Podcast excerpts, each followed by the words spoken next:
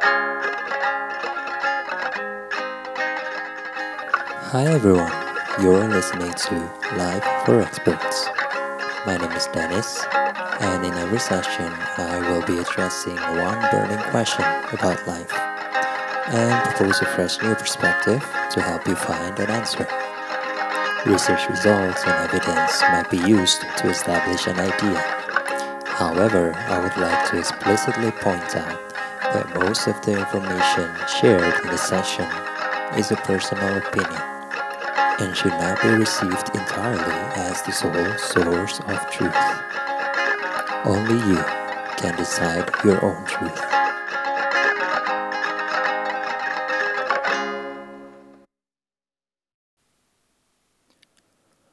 The question I would like to discuss with you today is What is the right way to read food packaging? This one might not be one of the most popular questions out there, but it sure is a good thing to know to help us be more mindful of what we eat and ensure a great diet. My whole life, I have been very passionate about food. Well, not in the I can eat anything kind of way, although sometimes it is, but more in the I want to understand how food is made and the impact towards human nutrition kind of way. However, most people haven't realized that food literacy and safety measures are not just for the passionate ones like me. It is for everyone. Everyone need to know what they are putting into their body and work towards avoiding consuming something that may bear a bad impact on our bodies. And since packaged foods are literally everywhere now, everyone has to know how to read food labels. Fortunately for this episode, I can use some of the knowledge I have gained from being a working practitioner in food technology to help you develop a basic literacy on food labels. So, I assume at this point not all of you are familiar yet with how to read and understand food labels. If you are not yet used to taking a look at the packaging of food that you are about to eat, I would suggest you first make a habit of reading at least the basic section, which is the nutrition facts. Basically, here you can see everything that you will be gaining from the food. Now, since there are a lot of rows in the nutrition facts, and some of them might come with weird spelling, focusing on the essential parts is actually more than enough.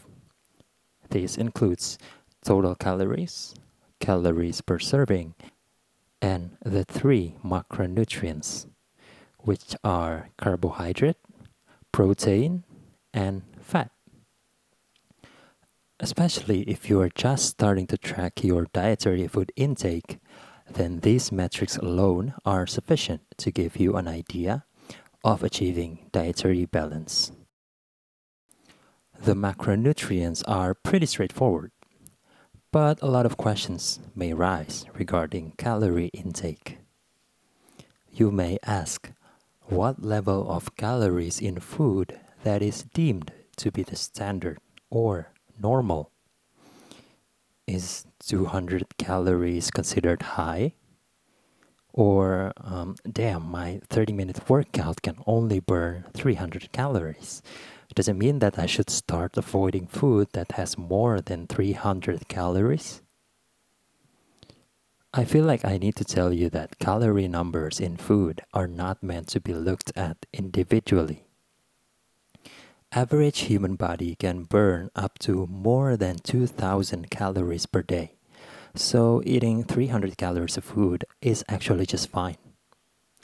What matters is that by being aware of the calories in each of your food, you can calculate the total calories that you have eaten in a day.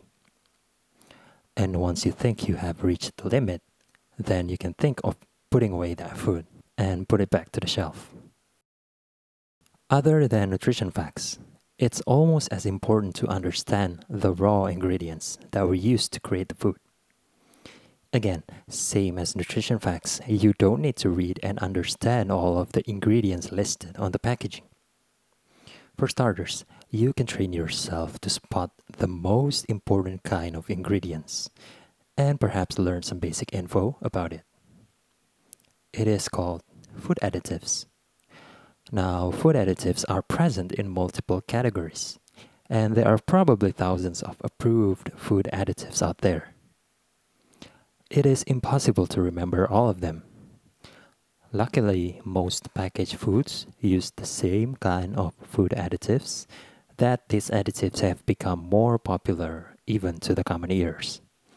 Some examples including MSG, ascorbic acid, sodium nitrate, or sodium benzoate. You don't have to worry about these ones, but when you spot any other unconventional additives in the ingredients other than these ones, then it might not hurt to do a little research about them. What's most important is to take a look at its ADI, which is acceptable daily intake. All approved food additives have this. The higher the ADI is, the less you have to worry, as long as you are not consuming it in excessive amounts. Last but not least, it is highly crucial to ensure our own safety upon consuming any food. Therefore, information on safety and quality assurance are also the ones that you need to spot on every food packaging. This includes registration numbers, claims, and expiry date. Never buy a packaged food without registration and expiry date. Except if it is sold by someone close who you believe won't do you harm. While for claims, you just need to use common sense to assess every positive and negative claims that are written on the packaging. For this part, you need to go back to the ingredients and nutrition facts and do a cross check. If it claims to be 100% organic, then verify the claim based on the list of ingredients. Same as claims on allergens and other precautions listed. Easy, but hard to make a habit out of it. So, are you ready to be more mindful of what you eat? I would love to hear what you think. Shoot me an email at Dennis, D A N N I S, at lifeforexperts.com or connect with me through my website in lifeforexperts.com, my Twitter in at lifeforexperts, or my Instagram in at lifeforexpert without the letter S at the end. Thank you for trusting Life for Experts. Never stop learning to become an expert in life. I'm Dennis, and I will see you next time. Bye.